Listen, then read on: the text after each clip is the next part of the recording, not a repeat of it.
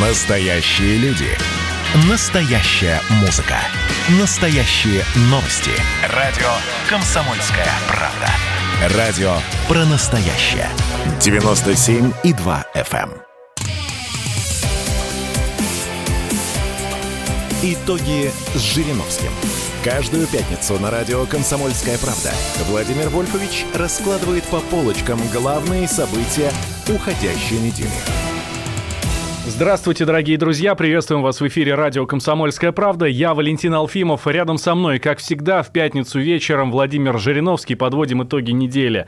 А, Владимир Вольфович, здравствуйте. Добрый день. А, Владимир Вольфович, на этой Да. неделе, ну, пожалуй, главная тема недели – это эскалация на Донбассе, эскалация на линии соприкосновения. Туда едет э, Владимир Зеленский, президент Украины.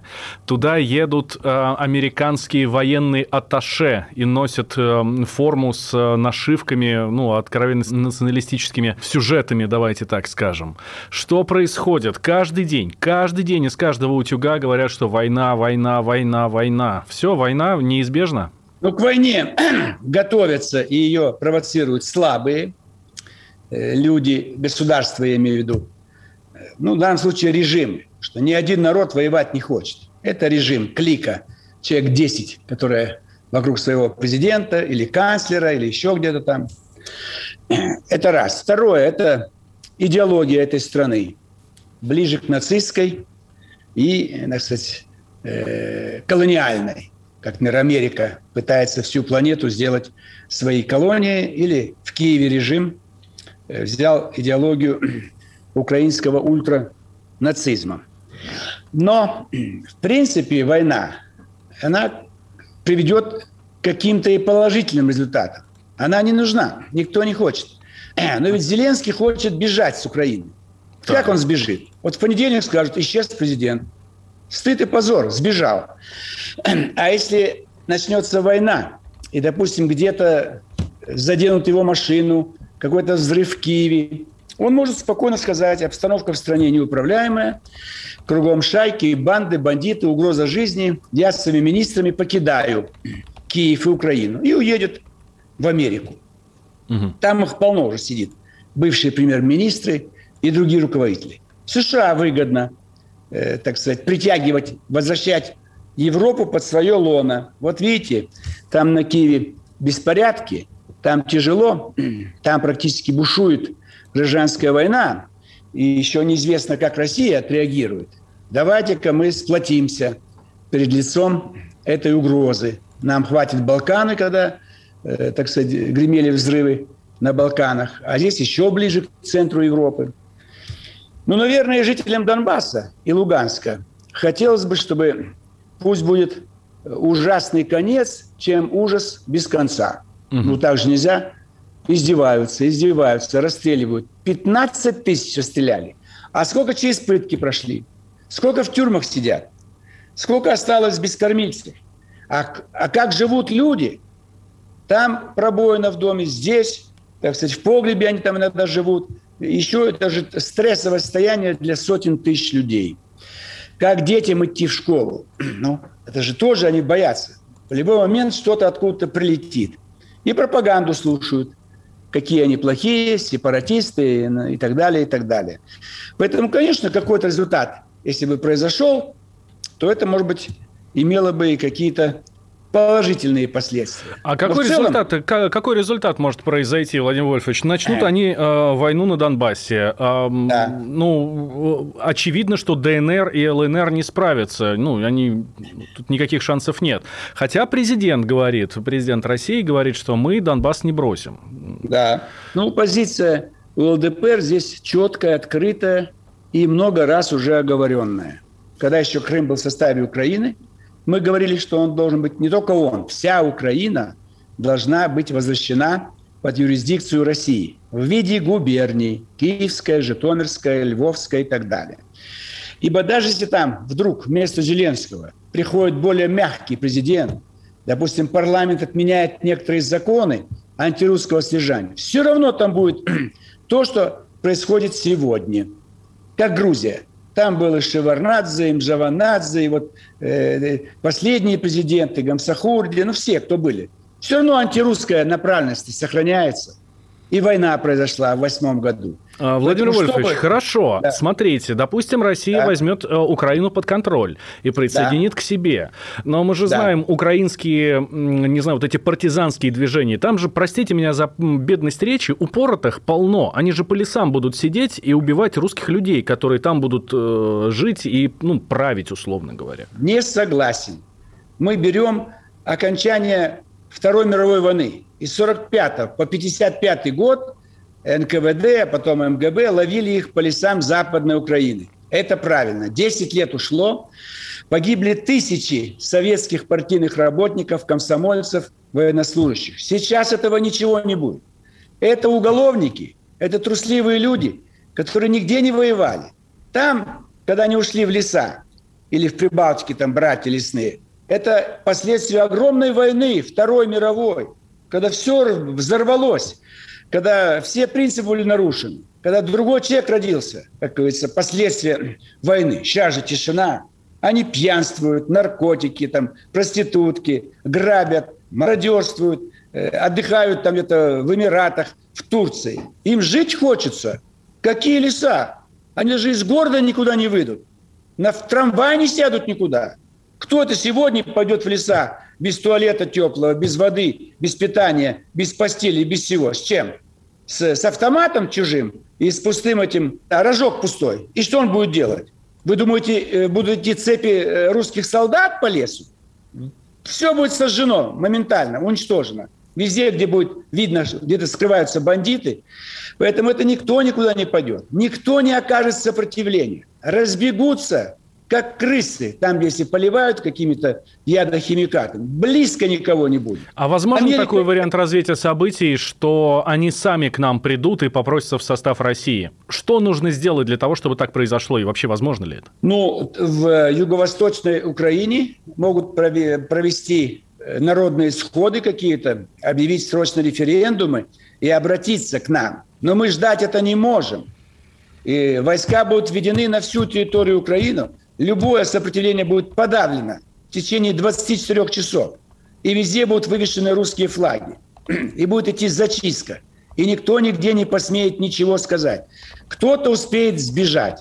Аэропорт Борисполь мы сразу не успеем закрыть. Хотя Симферополь аэропорт э, наш спецназ взял. Я еще боялся лететь 28 февраля до присоединения Крыма. Я слышу, говорят, кто-то вошел в аэропорт Симферополя. Никто не видит знаков различия нет.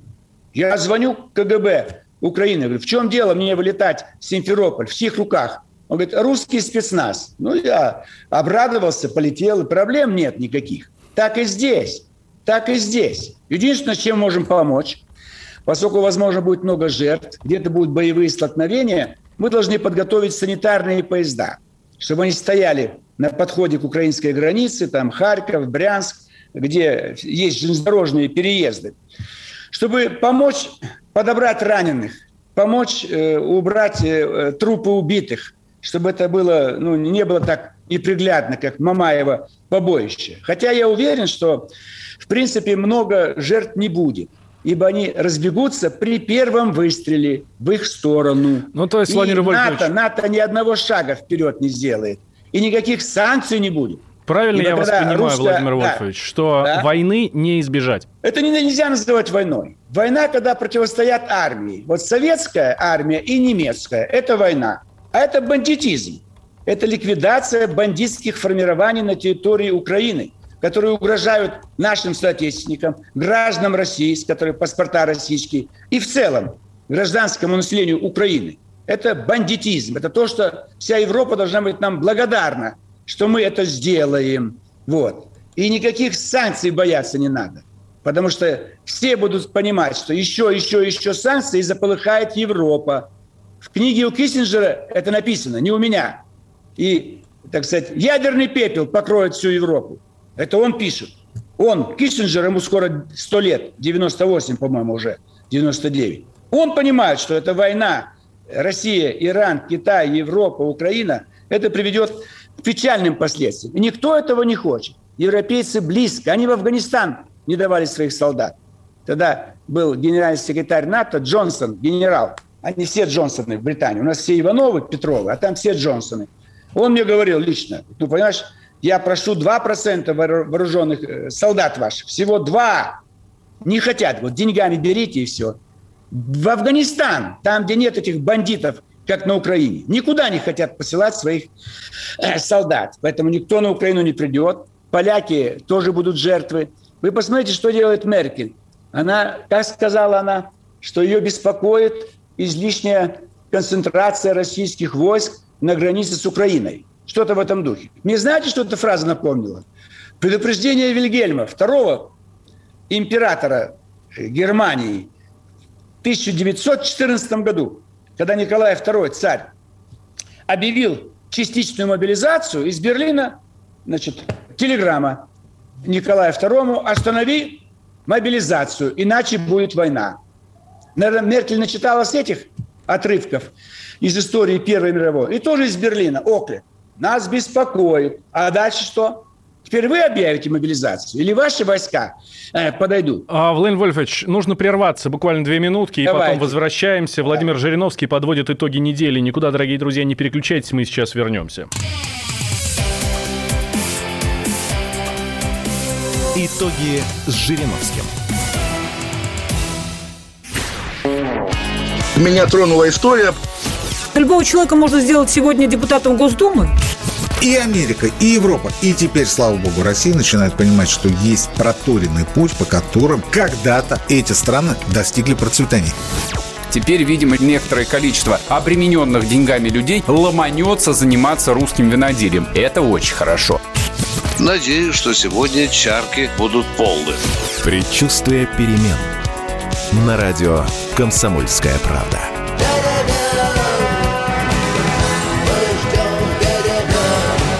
За все хорошее против всего плохого.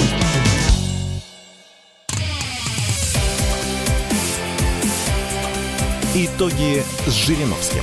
Каждую пятницу на радио «Комсомольская правда» Владимир Вольфович раскладывает по полочкам главные события уходящей недели. Возвращаемся в эфир радио «Комсомольская правда». Я Валентин Алфимов. Рядом со мной лидер ЛДПР Владимир Жириновский. Подводим итоги недели. Кстати, по сценарию конфликта на Украине, я пять лет назад его озвучил и каждый год говорю, значит, предполагается полный разгром Украины и украинской армии, и на помощь может прийти немецкая армия, не НАТО, а в чистом виде немецкая армия. То есть сценарий это было заложено – Поэтому, возможно, Меркель немножко как бы себя пытается реабилитировать. Но этот сценарий 5, 5 лет назад был, весной, изложен. Сейчас, возможно, все меняется. Даты менялись, как э, нападение на СССР. То май 41-го, то 10 июня, то 15-го, то, наконец, 22-го. Так и здесь. В 16 не стали нападать. Дата была 22 июня, 4 часа утра, как бы символ, символично. Как Германия напала фашистская, так и здесь, на Украине. Но выборы в Америке, они не знали позицию, кто будет избран президентом. 17 там до выборов в Сенат, куда-нибудь там еще. 18 у нас выборы. То есть сейчас для них самый лучший год, 21 Ибо сейчас тишина, и э, надо, чтобы демократы устояли у власти. В ноябре очередные выборы, и Байден, он ничего не умеет. Он идет по принципу, э, как и Трамп, в принципе. Трамп тоже угрожал войной, что-то продать, сделать. Просто он э, не, не делал резких высказываний в отношении руководства. Вот мне дали, значит, э, тема, перевод, тема предметом разговора было усиление военного присутствия России вокруг востока Украины. Ну, а где-то журналисты написали, что ее беспокоит угу. концентрация. Неважно. Но дипломатический язык здесь мы все прекрасно понимаем. Да, а, Владимир Вольфович... Вот э, надо... Там был не, дип... не дипломатический язык, и было звучало так. Я волнуюсь. Так много русских войск на границе с Украиной. Также Вильгельм II говорил летом 1914 году, 107 лет назад. А, про Украину а, все понятно. Ждем наступления с минуты на минуту. Ну, а радует, кстати, а, ну, меня лично радует, что во власти замглава администрации президента Казак говорит, что это ну, буквально выстрел себе в спину, да или выстрел себе в голову, да, наступление на Украину, а. А, наступление на Донбасс со стороны Украины. Очевидно, что российская власть поддерживает а, Донбасс и, ну, очевидно, что будут заступать сдаться в случае чего. Тем временем, давайте тогда перенесемся к нам сюда, на территорию сейчас, России. Я только добавлю сейчас. Давайте, Владимир В принципе, возможно, ничего не будет. Вот побряцают оружием, Наши войска двигаются туда-сюда, украинские, американские корабли. Помните, как Северная Корея? Все, целый флот пошел. Сейчас бомбить будут. Ничего не было. Постояли корабли американские, развернулись и ушли. Так и здесь. И украинцы отойдут от линии соприкосновения. Мы войска отведем, и американцы погуляют по Черному морю.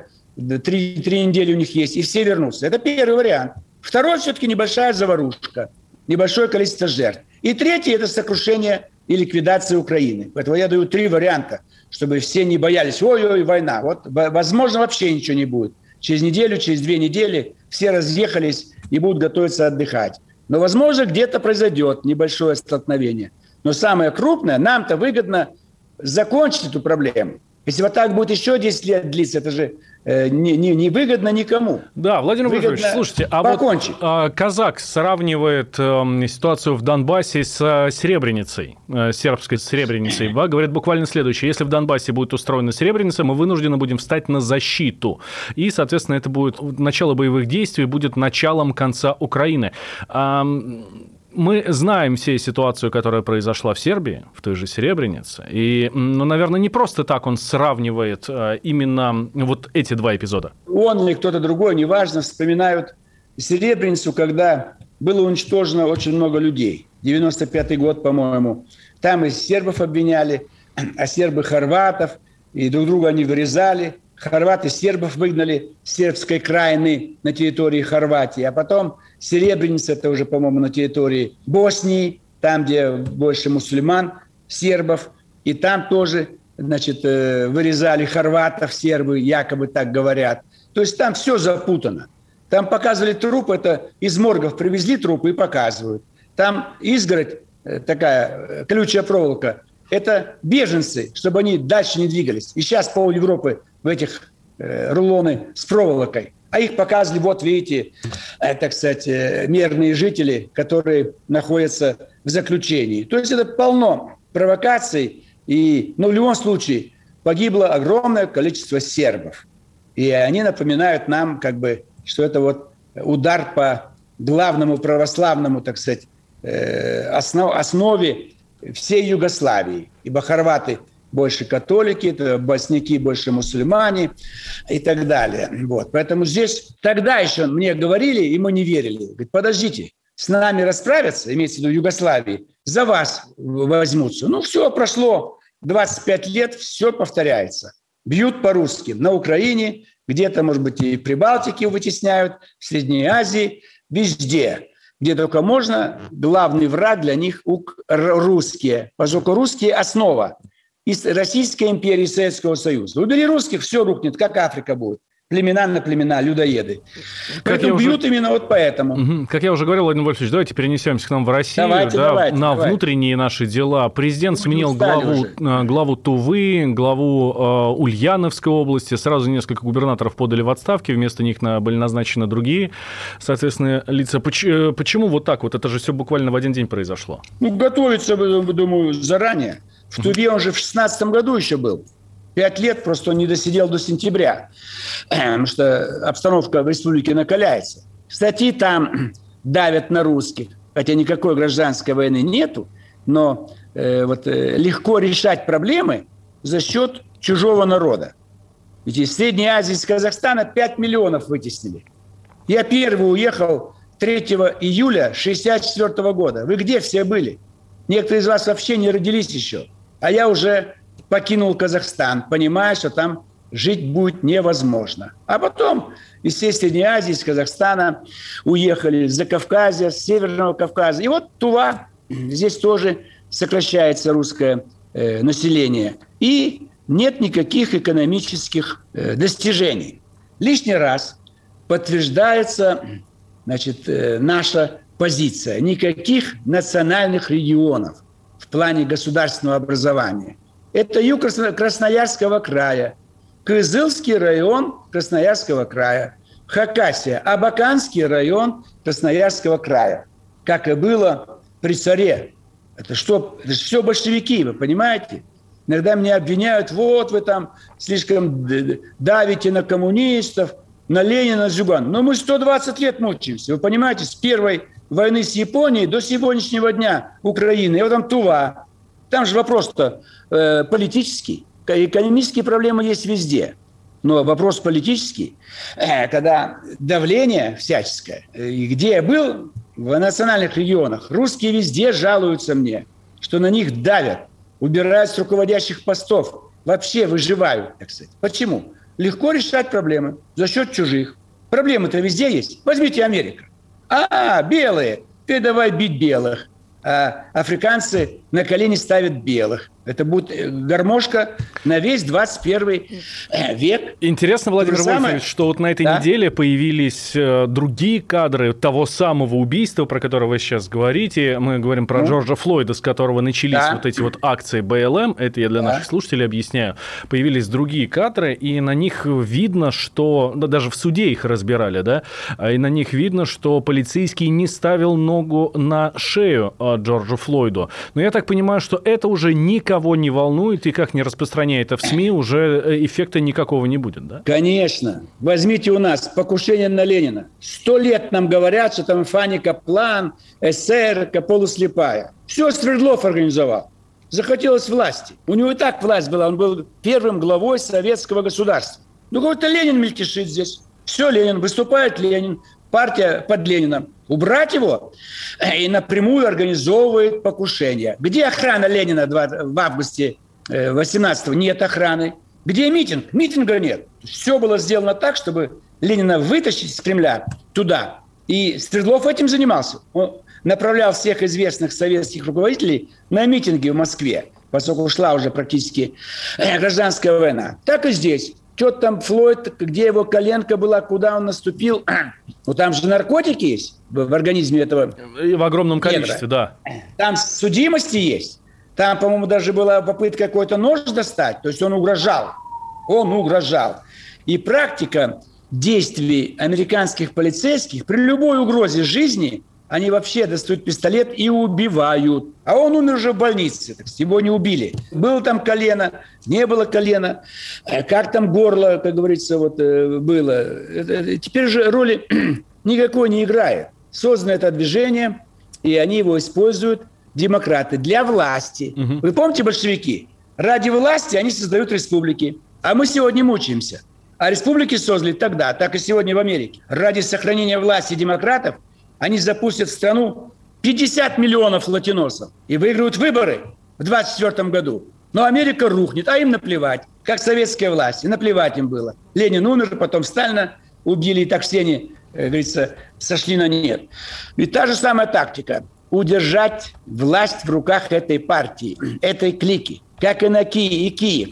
Это вот известный прием. Деньги используют, бандитов используют, идеологию используют, национальный вопрос – религиозный вопрос и так далее. И да, все это... Владимир Вольфович, да. А, вынужден да. прерваться еще. Новости нас поджимают немножко. Давайте после новостей продолжим. Владимир Жириновский, Валентин Алфимов. Подводим итоги недели. Итоги с Жириновским. И давайте мы сейчас э, проведем ну, достаточно объемную беседу про о нашем будущем, в котором теперь возможно все. Раз и сделали некий прорыв. Вот сегодня мы хотим поговорить, прорыв ли это, почему так много шума. Вся страна слышала об этом. Есть те, кто смотрят в небо и мечтают о звездах. Комсомольская правда. Это радио.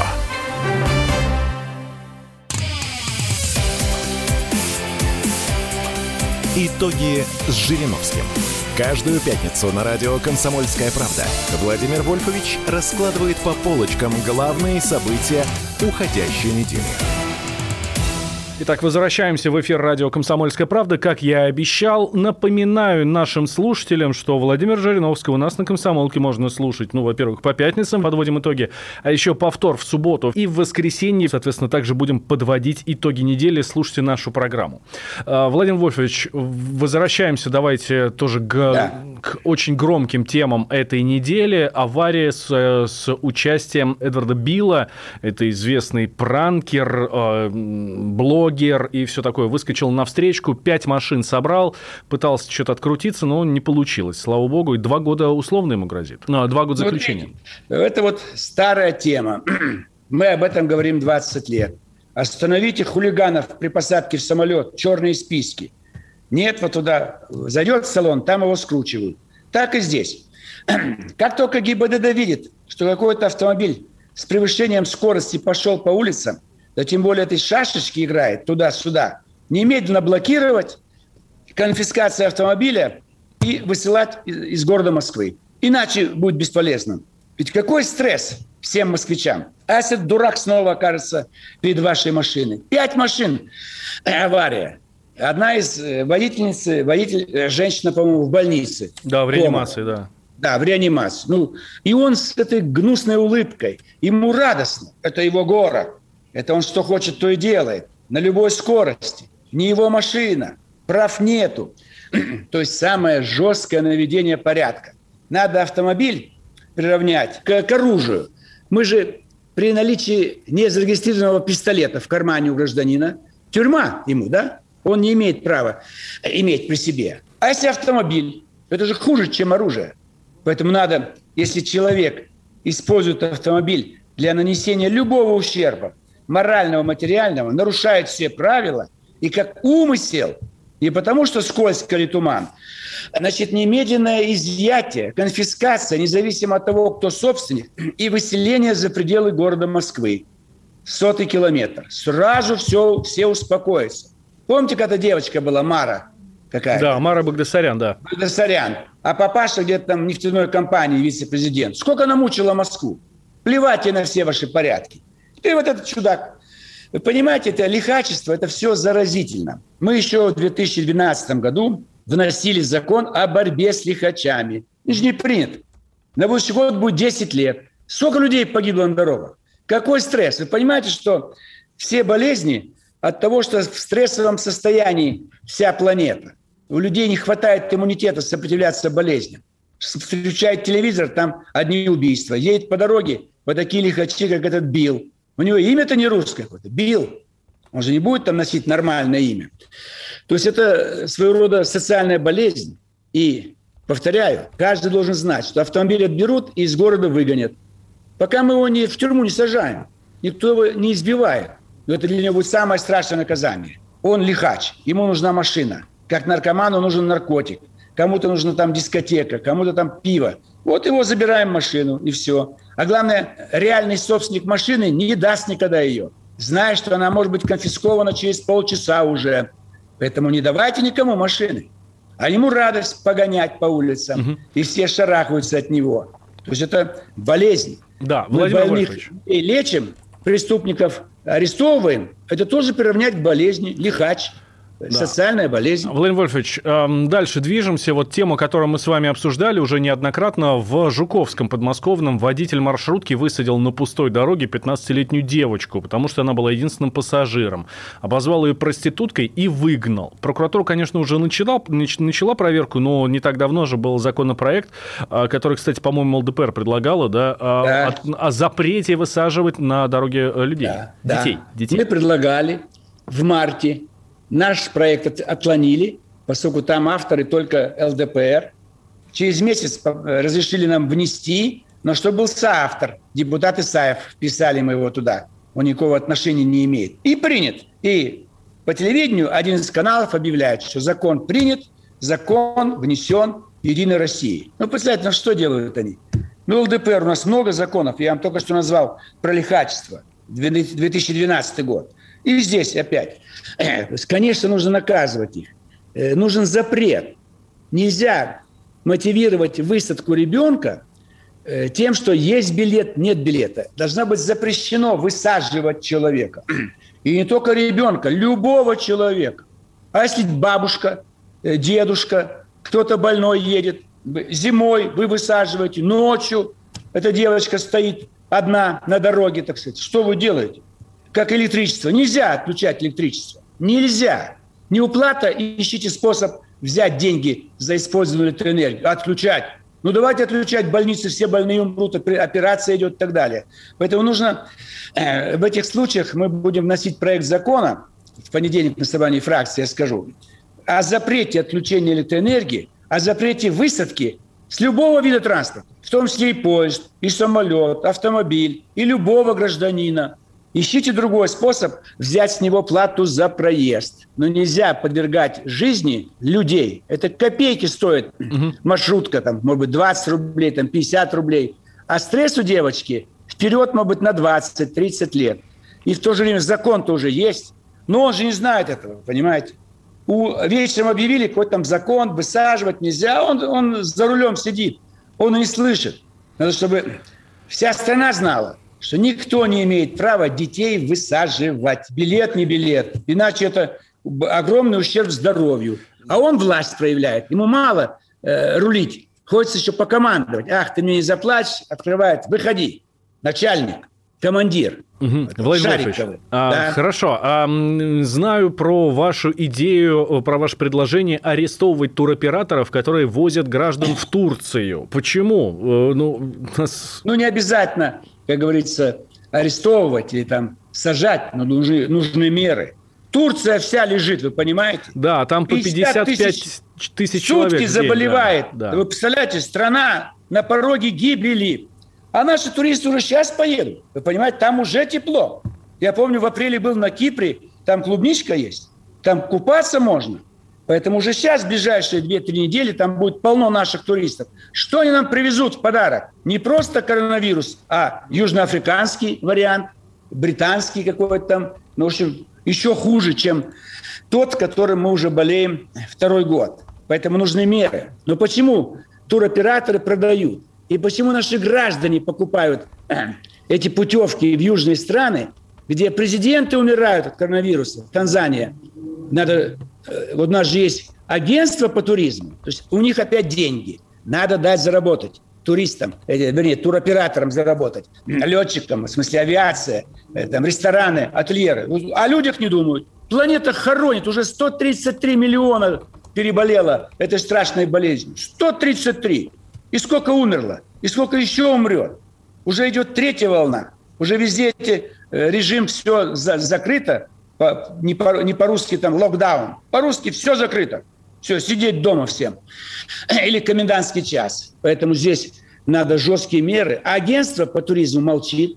Наш комитет мы э, в понедельник собрание фракции, я поставлю вопрос, чтобы председатель Пайкин срочно провел заседание комитета и потребовал от агентства и от куратора этого агентства министра профильного или вице-премьера немедленно прекратить продажу всех путевок на юг. Вот есть Сочи, Анапа, Геленджик, Крым. Туда летите.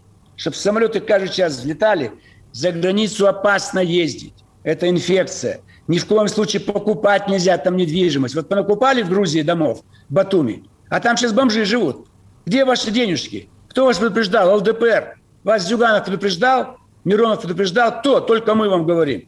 Ничего за границей не покупайте. Все вас отберут. Ничего не получите обратно. И заразу там получите. Эту заразу сюда привезете. А Ургант нам будет рекламу показывать и с пятью собачками целоваться. Да в животных еще больше возбудителей разных болезней. Поэтому здесь мы предлагаем жесткие меры. Конечно, арестовывать завтра не будет их, но если будет принято решение прекратить продажу, а негласно она будет продолжаться, значит, должно быть наказание. Не просто увольнение, закрытие турагентства, а э, значит, э, сажать на э, арест. 15 суток, 30 суток и так далее. Ну, Но такими темпами, Владимир Вольфович, мы с вами договоримся до железного занавеса. Ну, а вы хотите умирать, что ли? Вы, вот, какое у вас сравнение? Какой железный занавес? И пандемия во всем мире. Вся Европа закрылась, вы не называете это железным занавесом? Комендантский час во многих столицах европейских. Вы это не называете террором против населения? Ну давайте идите, заражайтесь и умирайте. Ну же выход-то какой? Это же чрезвычайные меры ввиду чрезвычайных обстоятельств. Ведь идет продолжение развития пандемии. Э, пожалуйста, если где-то будет в какой-то стране ликвидируют пандемию, эпидемию, и туда поезжайте. А что горит поехать куда-то? Что, не наездились еще? Вы что думаете, за границу едут одни, э, многие люди, одни и те же. 5% не больше. Как мы это определяем, что одни и те же? Я вот учу вас всех. Паспорта у кого на руках заграничные? 5% населения. Столько они могут ехать. 5%. А вернувшись с болезнями, заражают 95 оставшихся. Эти люди, многие из них умрут или здоровье э, будет разрушено. Поэтому здесь не должно быть такой жалость, жалости, плаксивости и так далее. Собачка, поцелуйте ее, там кошечка, погладьте ее, дайте ей молочка.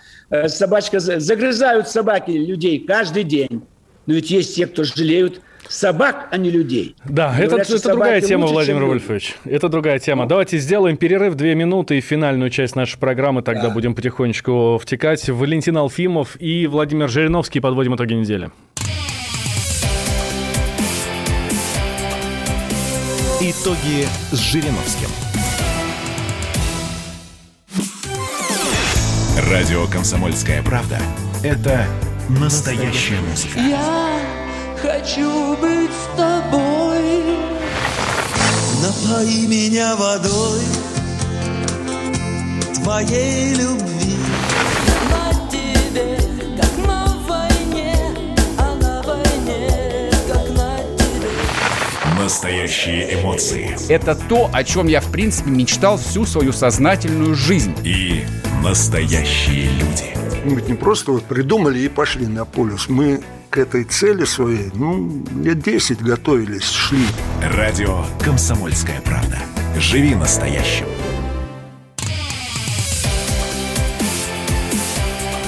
Итоги с Жириновским. Каждую пятницу на радио «Комсомольская правда» Владимир Вольфович раскладывает по полочкам главные события уходящей недели.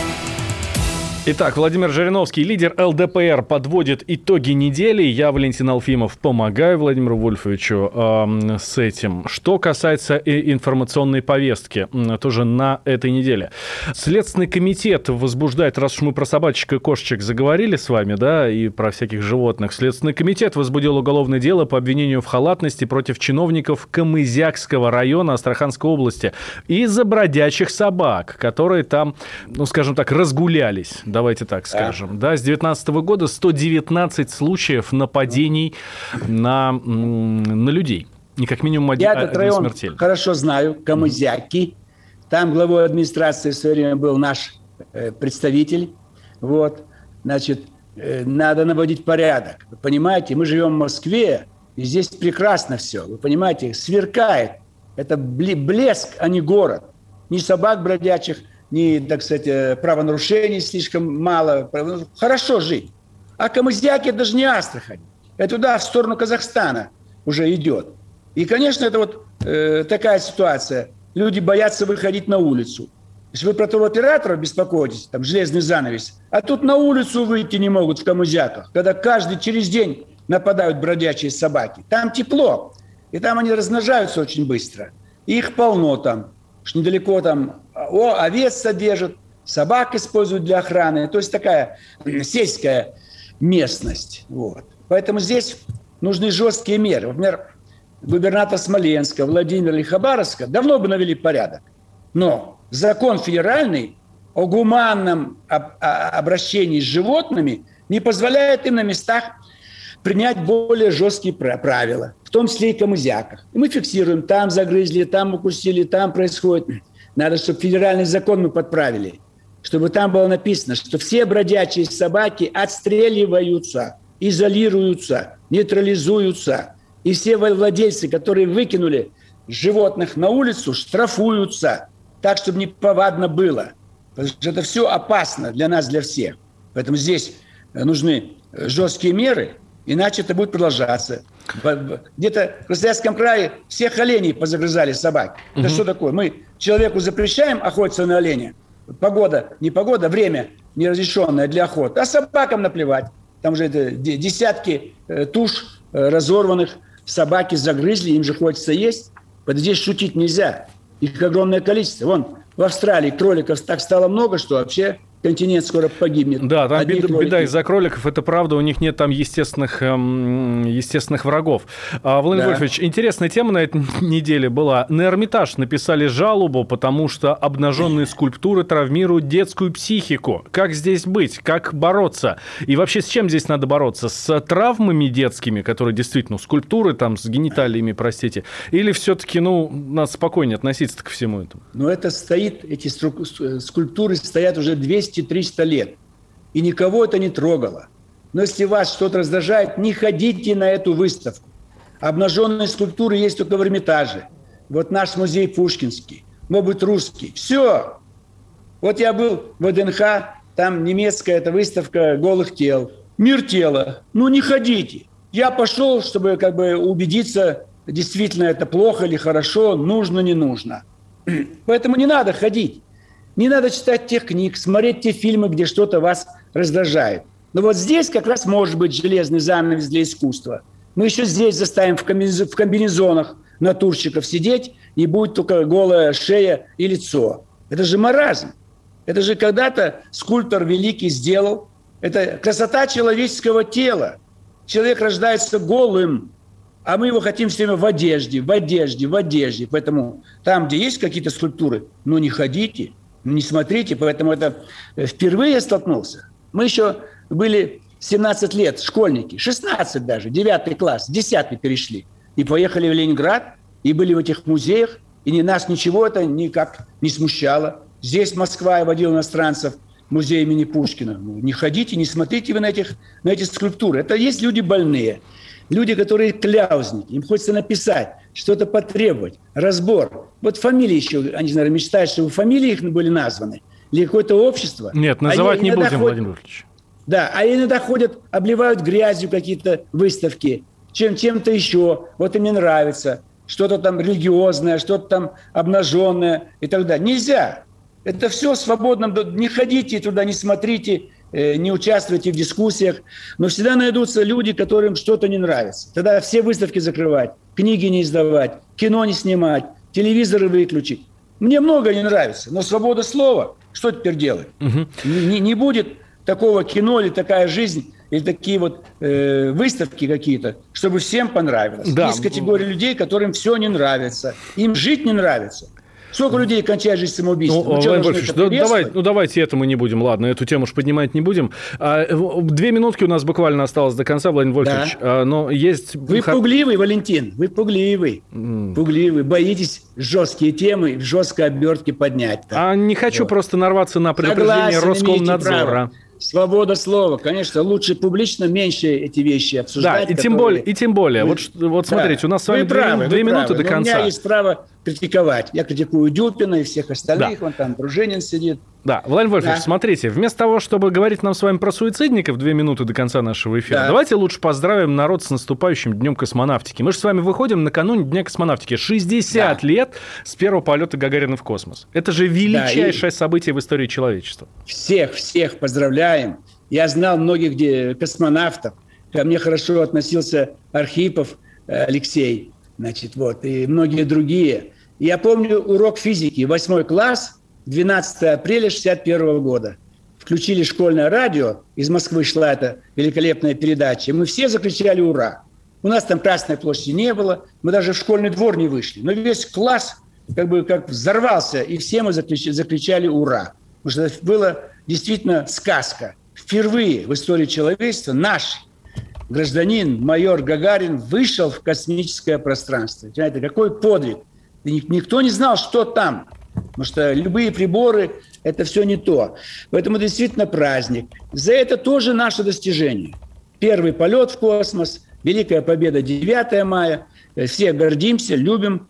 И у нас ведь космонавт, женщина первая, Валентина Владимировна Терешкова, ко мне относится с большой симпатией. То есть все космонавты герои, все замечательные, и летчики. Это тяжело вот, взлетать, я не знаю, 10 тысяч метров над землей. На поезде я еду спокойно, на машине. А когда внизу земля, а тем более космос, далеко-далеко улететь, это действительно героические полеты. Пускай они там находятся, будут в безопасности. и открывают для нас новые горизонты. И мы всегда будем гордиться, гордиться, что мы космическая страна. С нас взяли пример. И первый спутник – это мы, 57 год, 4 октября. Чтобы вот эта дата была бы знаменательной. Не 4 октября 93 года, а 4 октября 57 года. Что мы все это сделали. Наши великие инженеры. Чтобы им улицы их именами называли. Наших инженеров. Королевы, Курчатовы, там, не знаю, э, Сикорские и прочее, прочее, прочее. Их огромное количество. И все космонавты, и дети гордятся этими. У нас целые улицы есть, аллеи героев. Поэтому с праздником их в понедельник все мы, так сказать, будем идти с улыбками на работу, зная, что 60 лет назад русский человек Юрий Гагарин из Смоленской области, где сегодня губернатор Островский Алексей Владимирович, вышел первый в космос и стал из старшего лейтенанта сразу майором. Да, Владимир Вольфович, Да. спасибо большое. До встречи Пожалуйста. в следующую пятницу. Владимир Жириновский, лидер ЛДПР. Подводили мы с ним итоги недели. Всех вас с праздником, дорогие друзья. С, Днем праздником. космонавтики. До свидания. Спасибо большое. Всего доброго. Итоги с Жириновским.